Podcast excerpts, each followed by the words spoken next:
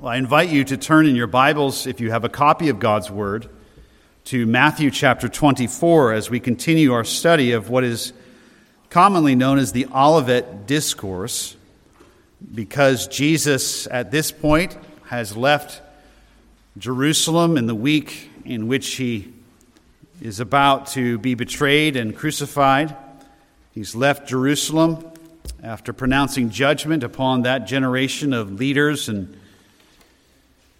he has gone across the valley to the slopes of the Mount of Olives that looks across to Jerusalem. He is with his disciples. His disciples have asked a question about when these things will occur, that is, the things concerning the future and what will be the end of the age. And Jesus gives his longest answer to a question recorded in the scriptures. And we have been taking our time to work through this. This morning, we're going to examine together verses 15 through 28. And I will begin reading in verse 15. Jesus said, Therefore, when you see the abomination of desolation, which was spoken of through Daniel the prophet, standing in the holy place, let the reader understand. Then those who are in Judea must flee to the mountains. Whoever is on the housetop must not go down to get the things out that are in his house. Whoever is in the field must not turn back to get his cloak. But woe to those who are pregnant and to those who are nursing babies in that, those days. But pray that your flight will not be in the winter or on a Sabbath for then there will be a great tribulation, such as not occurred since the beginning of the world until now, nor ever will. Unless those days had been cut short, no life would have been saved. But for the sake of the elect, those days will be cut short. Then, if anyone says to you, Behold, here is the Christ, or There he is, do not believe him. For false Christs and false prophets will arise and will show great signs and wonders so as to mislead, if possible, even the elect. Behold, I have told you in advance. So if they say to you, Behold, he is in the wilderness, do not go out. Or behold, he is in the inner rooms, do not believe them. For just as the lightning comes from the east and flashes even to the west, so will the coming of the Son of Man be. Wherever the corpse is, there the vultures will gather. Amen. This is the word of our Lord. And I think we are in common with the conviction that we need help to understand these things. So let's go to the one who gives understanding and ask him. Our Father, we have already prayed that you would speak by your word to us and by your spirit. So once more, we pause to humbly recognize that, that apart from your grace, we cannot understand the truth or the intent of our Lord. Not that his words are somehow mysterious but even if we understand the surface meaning, the, we may not necessarily embrace the, the magnitude of the truths. So we pray as we have sung shape and fashion us into your image, the image of your Son. Make us prepared for these things that are coming. In Jesus' name and for his honor we pray. Amen. Well, in light of the fact that for many of us these things are somewhat unfamiliar, and also that we may have a few folks who are here this morning or listening to the recording who are new, I want to briefly, as I can, to quickly review the setting and a few important details about this text. It is obviously ominous. It is Jesus is speaking of a terrible time, and we will look at that in detail together this morning. It is, it is the Great Tribulation, as Jesus calls it, a time of great, unparalleled tribulation. But the setting, again, as Jesus is speaking, as we come to Matthew 24, is our Lord Jesus sitting on the Mount of Olives with his disciples, instructing them, and by the Holy Spirit, having recorded for his people what would happen. We know that because in verse 15, in parentheses, at least in my English translation, the Holy Spirit inspired Matthew to put in these words, let the reader understand. So, as Jesus is there on the Mount of Olives, having been rejected at that time by his people as the King of Israel, the Messiah, he is giving instructions through his disciples, who will be the apostles, for all who will read the scriptures, but in particular, a, a people, a remnant of elect believers in the last days who will live in this great tribulation. They will be alive during this time. And we understand as we read through chapter 24, there are some experiences that are common to Christ's people in every generation wars and rumors and wars. We've been told by our Lord that those who are his followers are to expect persecution.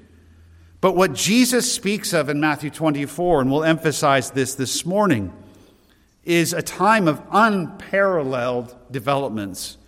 It is, as Jesus says, a unique time, such as, verse 21, has not occurred since the beginning of the world until now, nor ever will. So we believe and teach here at this church that these things that Jesus is speaking of are primarily future. And in keeping with a seven year period of time that God revealed to Daniel and that is largely the object of Jesus' teaching here. That may strike us as odd that Jesus is speaking to his disciples and then had it recorded for we who are here this morning, and yet the ultimate intended audience is this, this future remnant of believers alive during the tribulation. But it ought not to strike us as odd. The church body family here knows that several years ago I I uh, studied for, for a few years the second half of the book of Isaiah. We preached all the way through it. I, I wrote a, a long paper on it. And one of the striking things about that whole second half of the book of Isaiah is that God gave to Isaiah words that were to be preached to that generation he was living in, but wouldn't come true until the generation of his grandchildren and then into the future, into the distant future. So, this is a common practice in the scriptures for God to reveal through one of his prophets, and in this place, in this incident, the ultimate prophet, our Lord Jesus Christ, a word that is for that current generation and for those who will read the scriptures, but is especially directed at a group of people that will live in the last days, these elect remnant of believers. Again, that is a dominant theme of the Old Testament that God will preserve for himself in the last days a remnant of believing Jews and Gentiles. But God is not done with Israel, and that is what this word primarily has to speak about. And I will, again, we're sitting here in Chichester, New Hampshire in 2022, and, and I, I, I understand that maybe for some of us, our initial inclination might be, well, okay, Jesus is primarily speaking to people in the future. So, so what does that have with me to do with me? A couple, couple observations quickly. If the Lord was speaking, say, to your great grandchildren, and it was recorded in the scriptures, and you learned from the scriptures that your great grandchildren who were going to believe in Jesus were going to go through a particular time. And Jesus and the Holy Spirit took the time and the intent to record in Holy Scripture some words that are applicable at every time, but are particularly directed at your great grandchildren, so that in those days of unbelievable duress, that they would be equipped with hope and with encouragement, and with instruction. Would you think that that word was not relevant to you? Of course not. You would thank God. You would adore Jesus that he would be so kind and so thoughtful as to prepare a word for these who are your loved ones. The people that Jesus is ultimately speaking to, these are my people. These are your people if you're a believer. They may be primarily a Jewish remnant, but we are one in, in Christ, one people of God. There may be distinctions between God's specific unfolding plans and fulfilling his promises to Israel, but we are Gentiles who have been grafted in. This is the people of God. This is the plan of God. These are my people. And so while I may not, I don't believe I'm going to be around when these particular specific things occur, I love Jesus for this. I, I love him for giving these words. This, this is my Savior. This is the kind of king he is. That he gives a word to equip his people, which is by way of introduction. What might the application be for us? I'm going to give you that on the front end of this sermon. He wants his people to be ready, and we are certainly to be ready at all times. He wants his people to persevere, and we are certainly to persevere at all times. And most of all, Jesus wants his people to have hope.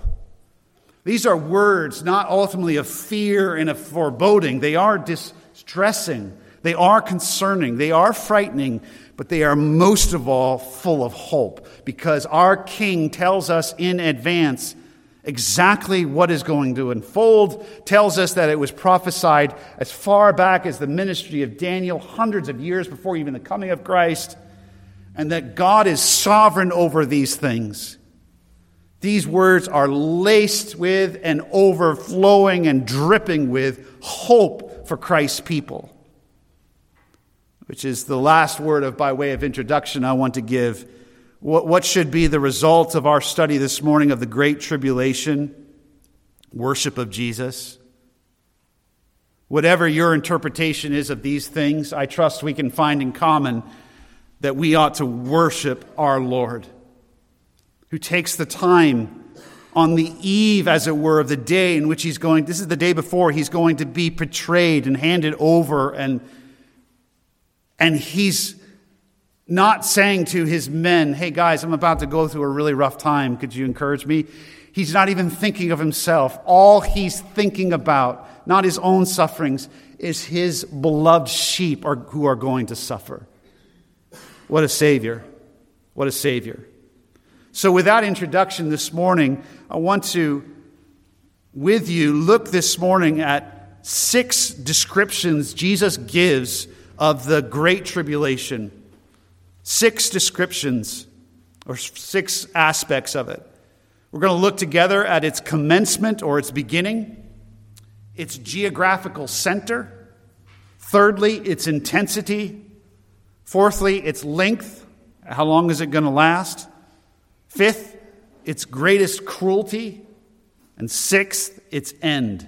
And we'll go through these one by one. And I trust that you will see that I am just walking through the text that there is not speculation here this morning, there is not fanciful conjuring of details. We are just going to walk through the words of our Lord and Savior, Jesus Christ. And I, I am using, I suppose I should add one more introductory comment. I am calling this the Great Tribulation. Where am I getting that from? Jesus. That's what he calls it. And if he calls it that in verse 21, it works for me. And no matter how many abuses there have may have been in speculation, in prophecy, we need to take the word of our Lord seriously. He calls it a great tribulation. So, what is this great tribulation? First, let's look at its commencement.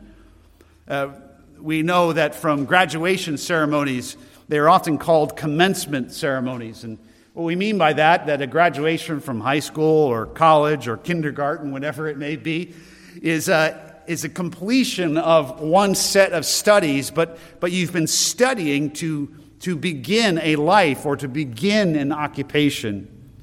So by commencement, we mean what is the beginning of the Great Tribulation? Jesus has described the tribulation generally in the first verses of chapter 24. The first half of the tribulation period is, is like the beginning of birth pangs, and it is an unparalleled time of wars and rumors of wars, of famine. The tribulation of, of the persecution of believers will increase, verse 9. There will be an increase in false prophets, verse 11.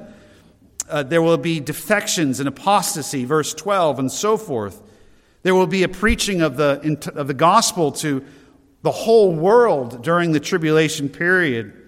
And We examined last two Lord's days ago how that could possibly be. But Jesus in verse 15 makes a clear and, dis- and distinguishable change in his discourse. Therefore, when you see the abomination of desolation which was spoken of through Daniel the prophet standing in the holy place, then those who are in Judea must flee to the mountains. This is the commencement, this abomination of desolation that Jesus speaks of and references back to Daniel. That is the beginning of this period. That is a clear marker that Jesus is giving to his people. When you see the abomination of desolation, which was spoken of through Daniel. It's interesting, our Lord's hermeneutic, his view of Old Testament scripture, is that it is to be taken literally at face value. Of course, of course, you have use of metaphors at times, but what God revealed to Daniel was not to be allegorized, it was not to be spiritualized. Jesus references what Daniel spoke of as needing to be fulfilled. There are three passages in Daniel, and I need to move quickly, so I don't know that you'll have time to turn there with me. But the first is, if you want to try, is Daniel chapter 9, verse 27. This is in the section of Revelation to Daniel where the angel Gabriel has been sent by God to Daniel. And God has given to Daniel uh, as a prophet and to be recorded in the scriptures basically a blueprint for the unfolding of God's redemptive history. And God had declared that, that there would be 77 year periods of time, or 490 years total, in which God would complete his dealings with Daniel's people, the Israelites, the Jews, and with the holy city, Jerusalem. And in that last 70th seven year period, that last seven year period, in verse 27, the angel said that there was this character, this, this antichrist figure, who will make a firm covenant with the many for one week, but in the middle of the week, he'll put a stop to sacrifice and grain offering, and on the wing of abominations will come one who makes desolate even until a complete destruction, one that is decreed, one that is poured out on the is poured out on the one who makes desolate. The next reference to this abomination of desolation, and I'll explain it briefly in a moment. I'm just showing you what is Jesus referring back to. Daniel 11, chapter 11, verse 31. Again, in the context, it's clear that this is this little horn, this, this antichrist figure, this representative of, of, of Satan in the last days, who will lead a worldwide rebellion against God. And forces from him, God said to Daniel, from this Antichrist will arise, desecrate the sanctuary fortress, and do away with the regular sacrifice and they will set up the abomination of desolation. Third passage, this reference to the abomination of desolation is Daniel chapter 12, verse 11. There, God instructs Daniel that from the time that the regular sacrifice in the temple is abolished and the abomination of desolation is set up, there will be 12, 1,290 days, roughly three and a half years. Hold on to that. So, so what does all this mean? The, the plain, if you consider the context and the details of that, is that in the middle of this seven year tribulation period that is to come in the future, an evil character called the little horn in Daniel chapter 7 or the Antichrist in the New Testament. Paul references him in Second Thessalonians as the lawless one that is to come. This Antichrist figure will com- commit idolatry, idolatrous blasphemy of an unparalleled kind in a temple that will have by then be rebuilt in Jerusalem. He will commit, as I said, unparalleled idolatrous worship that will be an abomination to God and to the Jewish people alive at that time.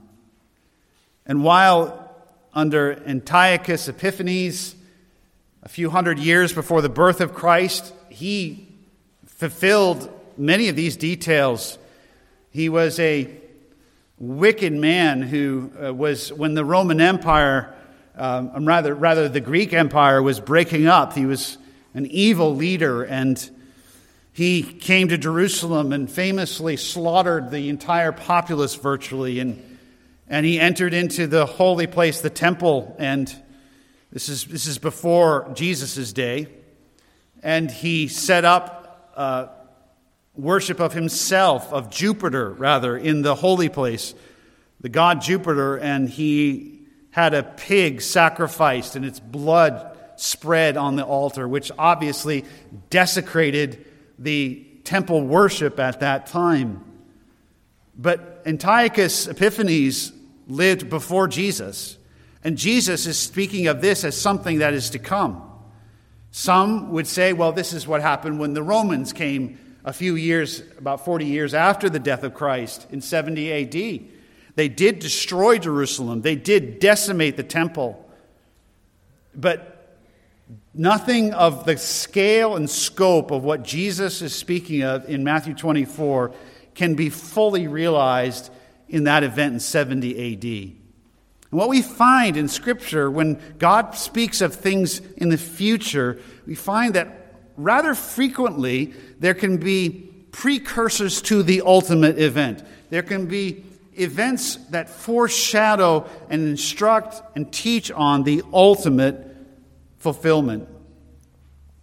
And so there is a time coming in the middle of the seven year tribulation period when the Antichrist, the lawless one that Paul speaks of in 2 Corinthians chapter 2, will establish in a rebuilt temple a form of worship that will be so heinous, so offensive to God and to God fearing men and women that it will be an abomination and the desolation, the violence that will occur in that day will be unparalleled. Paul, writing in Second Thessalonians, I've referenced it several times now, chapter 2, verses 1 through 4, listen to what he says to the church in Thessalonica.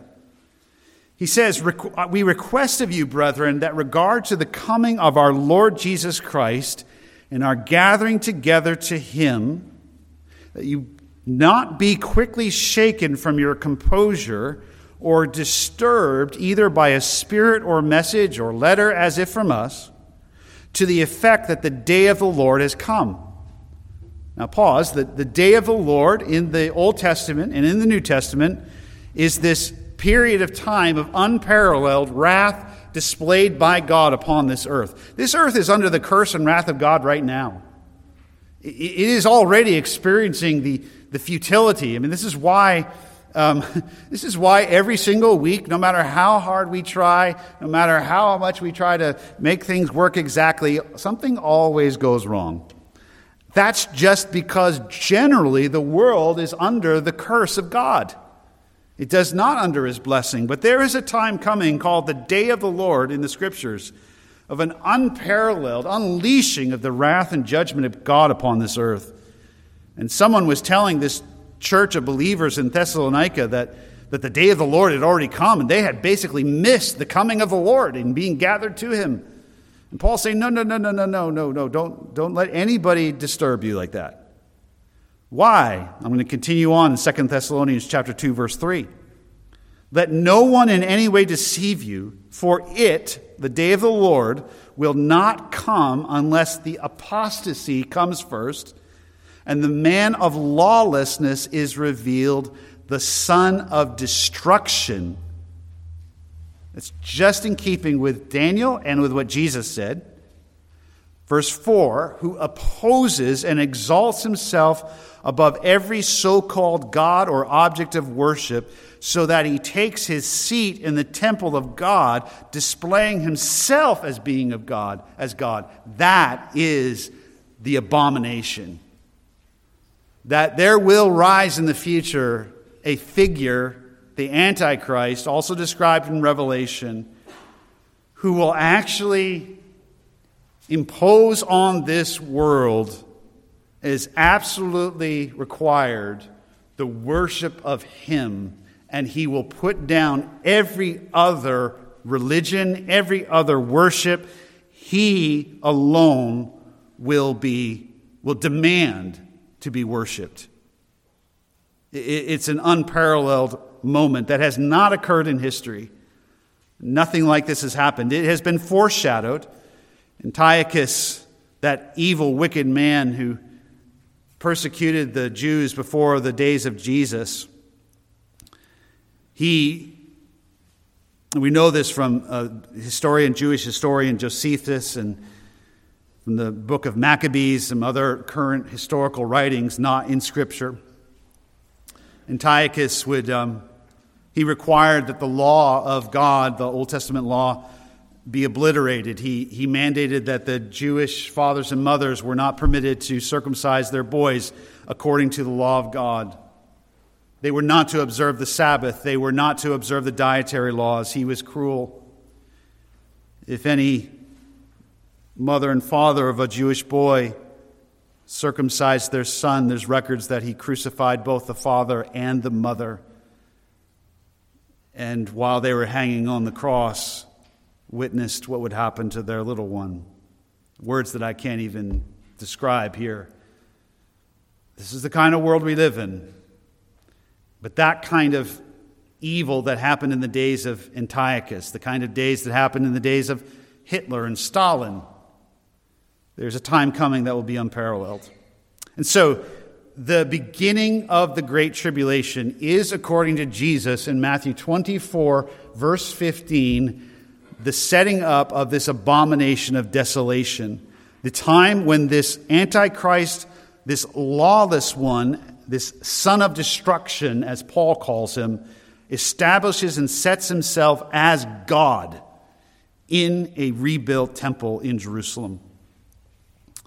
Jesus is giving those who live in that future day a forewarning of what will occur and a clear, undeniable unmistakable indication of when they can know that they are experiencing what Jesus calls the Great Tribulation. Secondly, this morning, I want you to just briefly note and observe the geographical center of the Great Tribulation. Why do I take a moment? Well, notice that Jesus, in verse uh, 16, says, Then those who are in Judea must flee to the mountains. Interesting, but not incidental. There will be tribulation all over the world at that time, and Revelation makes that clear. But the center of this Antichrist violent persecution and hatred of the Jewish people and of believers in Christ will be focused in Judea and in Jerusalem. This is right in keeping with the prophets of the Old Testament. Zechariah chapter 12, you don't have time to turn there, but just listen. When God said to Zechariah, Behold, I am going to make Jerusalem a cup that causes reeling to all the peoples around. And when the siege is against Jerusalem, it will also be against Judah. There's a day coming when the nations according to Zechariah chapter 12 and Zechariah 14, are going to once and for all uh, surround Jerusalem.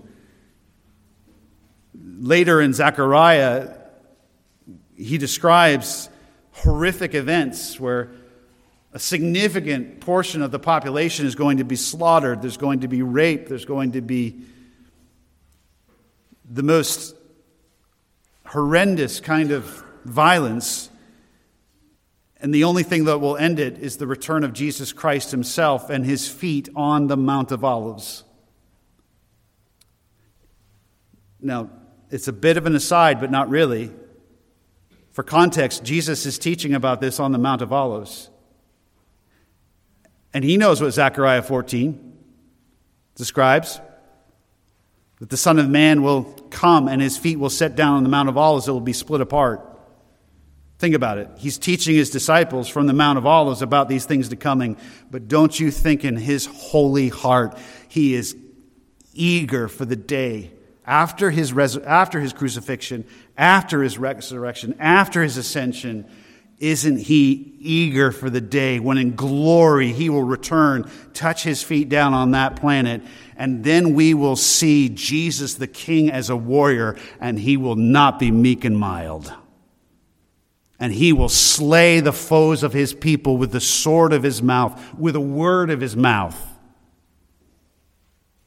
This is our king.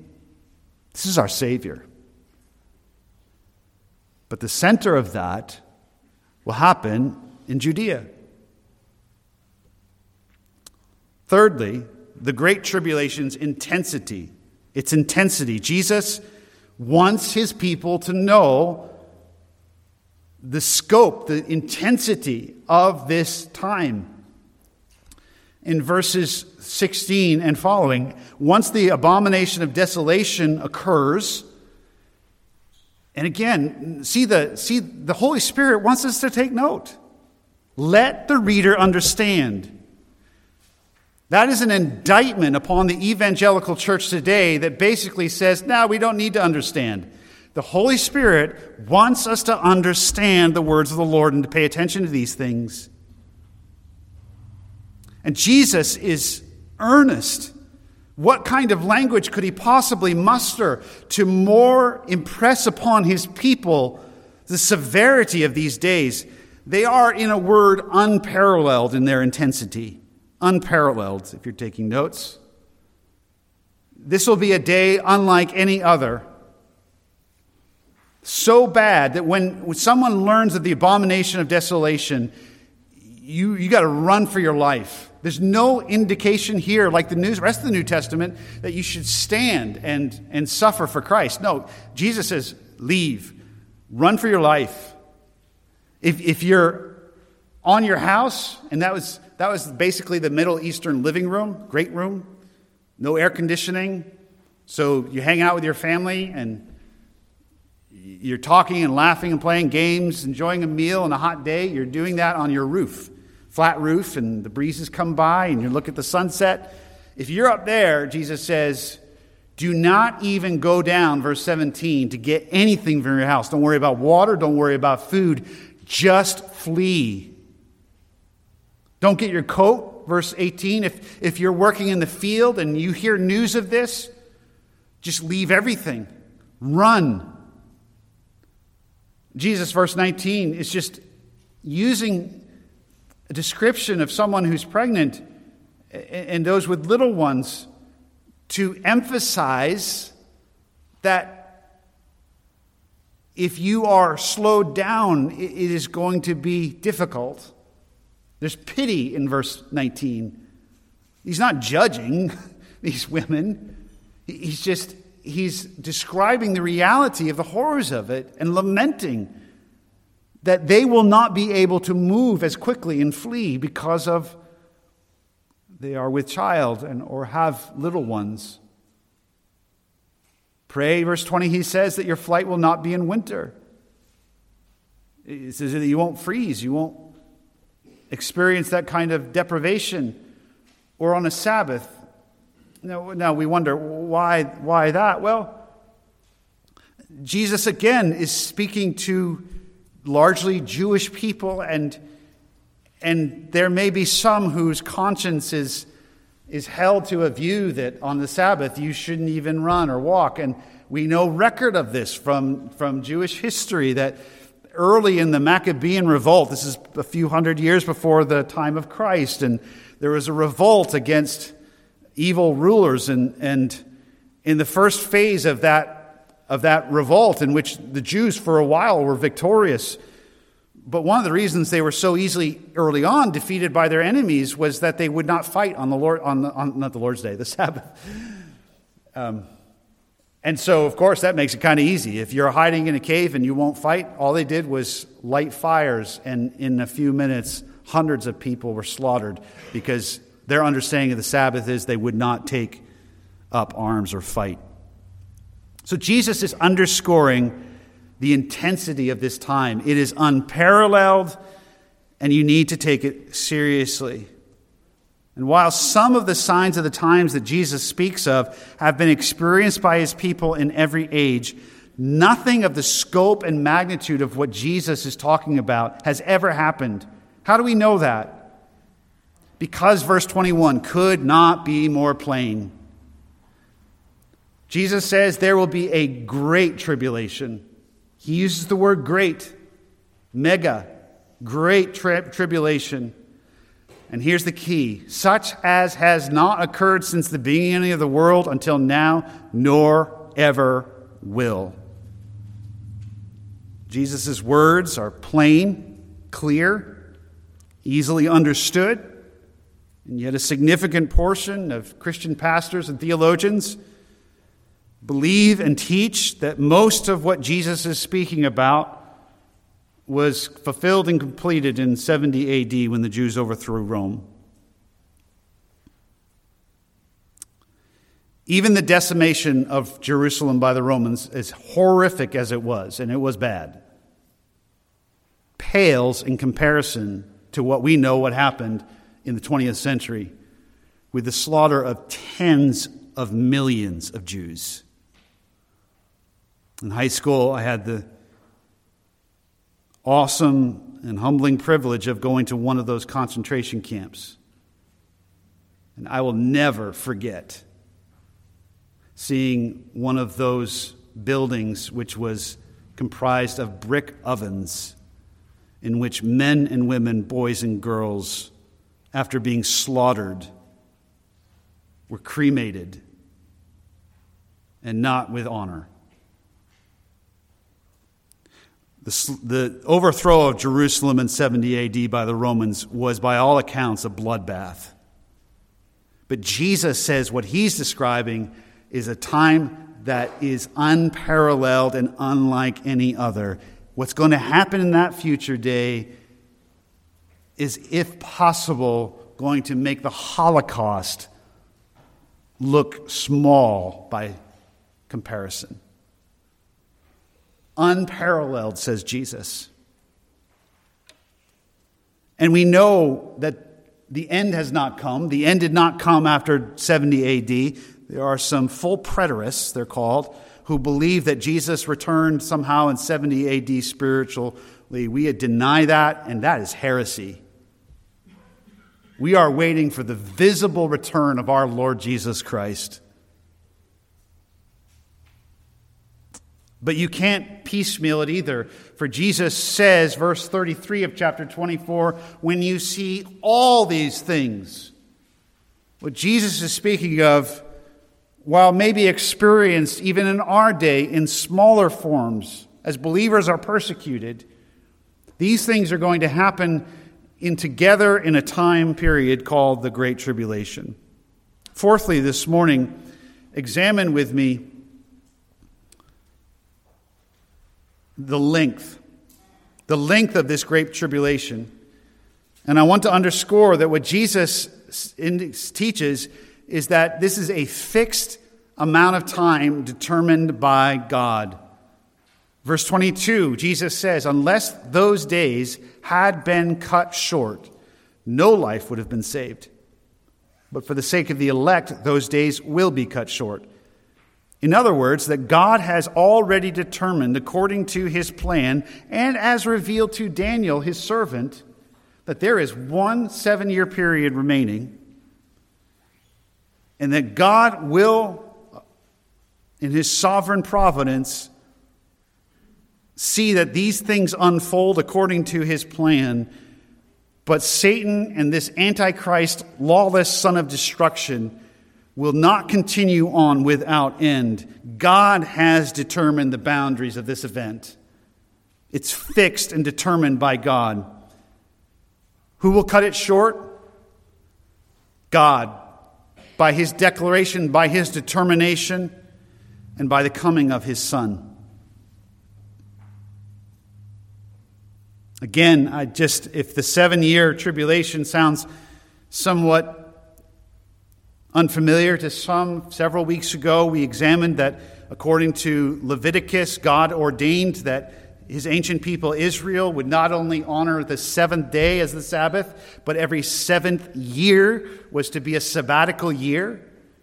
And not only that, but they were to keep track of each seven year period. And at the end, after the 47 of those seven year periods, or 49 years. In the 50th year, they were to celebrate the year of Jubilee. They never did. They disobeyed God. And so, in part, in order to give the land that God had promised to the descendants of Abraham, Isaac, and Jacob its Sabbaths, God sent the people into exile for 70 years, one year for violation of each of those missed sabbatical years. So, the principle of a seven year period is not foreign to the scriptures. It's not imposed on the scriptures by some prophecy quack. It arises out of the biblical theology of the text. And there is one, according to God's revelation to Daniel, there is one year remaining. And we shouldn't scoff at this being literal because God declared that there would be 69 of those seven year periods or 483 years between the decree to rebuild Jerusalem. Daniel was in the, the uh, empire of the Babylonians and then the Persians. Jerusalem at that time was decimated, destroyed. And God was revealing to Daniel that there's going to be a time when there's going to be a decree to rebuild. We know that that happened with Artaxerxes, the king or the emperor of Persia, when he decreed to Nehemiah around 445 BC that he was to return with a group of people and to rebuild not only the temple, not only the city, but to actually rebuild the walls. And that's what we have in the record of Nehemiah, including the moat and the walls. And is it coincidental that 445 BC, add 483 Jewish calendar, and that lands you right in the ministry of Jesus Christ of Nazareth, and according to some scholars, the very day that he entered into Jerusalem that we know as the triumphal entry. Even if you don't have that level of specificity, it cannot be merely coincidence that it was 69 seven year periods between the decree of Artaxerxes and the on site ministry of Jesus of Nazareth in Jerusalem. Literal, not mystical, not impossible to understand, and there's one period remaining a seven year period. And we even saw this morning, read earlier by Daniel, that from that time of that abomination, 1,260 days, three and a half years. So if the Great Tribulation perhaps begins in the middle of that seven year period, God is saying through Christ, Christ is speaking to his disciples, take heart. Those days will be cut short, and they will not over, overflow the three and a half year period determined by God. It's Wonderfully hopeful. God is sovereign over history, not Satan.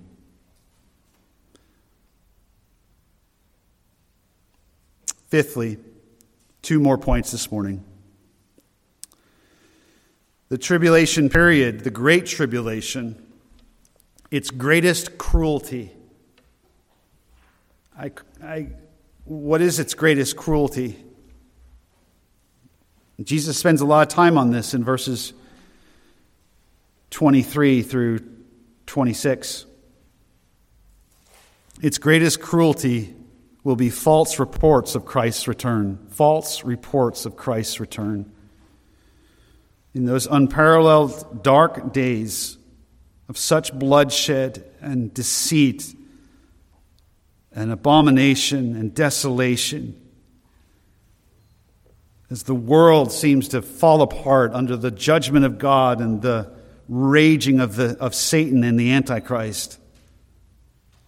the few believers that there will be, the few believers in Jesus, the Messiah of Israel. They will maybe know that it's limited, but they, in the middle of it, it will seem like an eternity. If you've been in a time in your life when you were a lot of pain, you may know somewhere that this isn't going to last forever, but when you're in the middle of it, it seems like it's going to last forever. They will long for the return of Christ because they know that He's the only one who can remedy the situation. And the cruelty of that day is that Satan will inspire false reports of Christ's return. This is why Jesus says, verse 20, verse 23, if anyone says to you, Behold, here is the Christ, there he is. Again, verse 26, if anyone says to you, Behold, he's in the wilderness, behold, he's in the inner room, it may be that these believers have heeded Jesus' words. They have fled. They are hiding. They are holding out. They are trying to survive. And Jesus is telling them, Do not believe the lies. Don't believe the lies about false Christs. There'll be false prophets telling you that he's in a certain place or and, and they'll even verse 24 this is satan's cruelty they'll even show great signs and wonders so as to mislead if possible even the elect. Satan who has great power certainly not even not even worthy of being mentioned next to the power of god but he will demonically inspire these false prophets who will, and we learn this in Revelation, one great false prophet in the end who will, who will prophesy that the Antichrist, the beast, is the Christ and to be worshiped. And Jesus is saying, That's going to happen.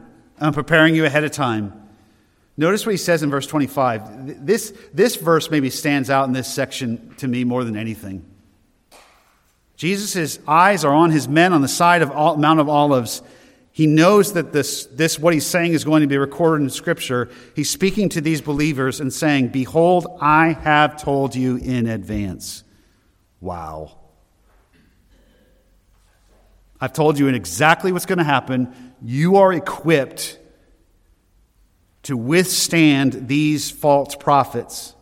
They will not mislead the elect. But the part of the way that the elect, God's people in that day, will persevere and remain steadfast to Jesus Christ, the true Christ, is they will hold fast to these words. Six, and finally, the end of the Great Tribulation. This is the best part. Verse 27. For just as lightning comes from the east and flashes even to the west, so will the coming of the Son of Man be. Son of Man is another messianic title revealed in the book of Daniel. This is the Son of God, this is Christ. And a hot summer day, maybe in the late afternoon, early evening, if there's dark clouds who are coming, you know how the sky can just darken and maybe you're outside, maybe you're at a baseball game, golf course, whatever the case may be. You suddenly see everybody flinch. And it's likely because there was a flash of lightning that nobody missed. And suddenly, this gathering of large group of people are suddenly going for the cars. I remember baseball games as a boy growing up. I mean, just you just you'd, you'd have multiple fields of baseball. Everybody's playing, cheering. Flash! Whoop! Everything stops, shuts down. Everybody goes. It's it's unmistakable. Then you hear the boom, the thunder, but it's the flash of lightning. I mean, if it's close by, you don't miss it. It, it gets your attention. What is the end of the Great Tribulation? When will it officially be over? Answer the glorious, unmistakable return of the Lord Jesus Christ. in person, the resurrected Christ, will come and he will return, and no one will miss it. Everyone on earth will know it, everyone in heaven will know it. And if you're a believer here this morning, again, maybe you're tempted to think, well, this is about the Great Tribulation in the future, and and uh, I, I, we teach that the church will be raptured before that great tribulation. I know some of you have questions about that. But we will be with the Lord, or perhaps we're going to die before this happens and we'll be with the Lord. To be absent from the body is to be present with the Lord. Where will we be when this happens? Revelation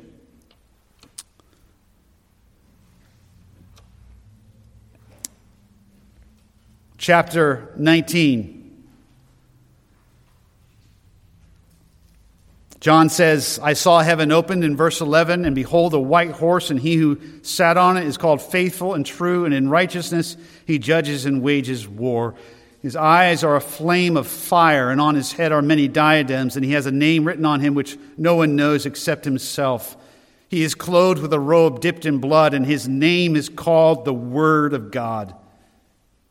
That's the Lord Jesus Christ. This is describing his return. And then verse 14, and the armies which are in heaven, clothed in fine linen, white and clean, were following him on white horses. That's the believers. If you are trusted in Christ, you are cleansed, you are washed, you are clothed and robed before the sight of God, as it were, the righteousness of Christ. I'm not going to miss this. And if you're a believer, you're not going to either. But your vantage point will be on the return of Christ. You won't be on earth looking up, you'll be with him when he returns. And I won't need these anymore. I'm going to have a full, upfront view of the glorious, unmistakable return of the Son of Man the Lord Jesus Christ, the Son of God, who is the Word of God, who will come and as we sang earlier, and mark the words, and you let it sink into your bones, He will take back not just this world, He will take back His world. For He spoke this world into being. It is His land. It is His earth. It is His galaxy. It is His universe. We are His people. Everything is for the praise of His glory alone and the praise of His Father. And He will come and He will take it back with force. That's the end of the Great Tribulation. And from that point on, the people of God and the Lord Jesus Christ never again will experience tribulation. Never. For if it's true that he that is in us is greater than he that is in the world right now, what will it be like that day when he who is in us now, in that day, he won't just be in us by his spirit, he will be physically present he will be the one who is in this world, and Satan will be cast out. If God is for us, who can be against us? If Christ is with us, no more tribulation, no more fear, no more sorrow. The tribulation will be over. Verse 28. Did that strike you as odd? I mean, Jesus, I'm following Jesus. This is glorious. Wherever the corpse is, there the vultures will gather. Huh? There may be a few porcupines on our property who recently met their demise at the hand of a shotgun by a certain preacher. And he may have disposed of said creature over the hill down into the woods. And he heard from his wife that she saw at one point all these turkey vultures circling in the sky. She was wondering, what are they doing? I mean, not a few. Where the corpse is, there the vultures will gather. And Jesus' illustration is simply this How do you know where a dead carcass is? You look for the circling vultures. How will you know when the end is of the Great Tribulation?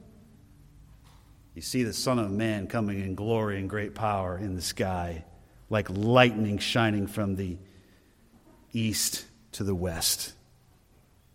You can tell where a dead carcass is out in the woods where the vultures are. And you can tell when the end is when you see the visible glory of the Lord Jesus Christ on earth. To him be praise. Let's pray. God, we cannot thank you enough for your word and for the ministry of our Lord Jesus Christ and equipping us, not only that future generation, but our hearts are stirred this morning with hope. We are prompted to live more, to be ready for the coming of our Lord, to be with Him, to live for you, our God, in these days with hope, with perseverance. So now, as we come to the Lord's Supper, we pray that as we partake, we might partake with, with renewed joy, anxiously longing for your return. In Jesus' name, amen.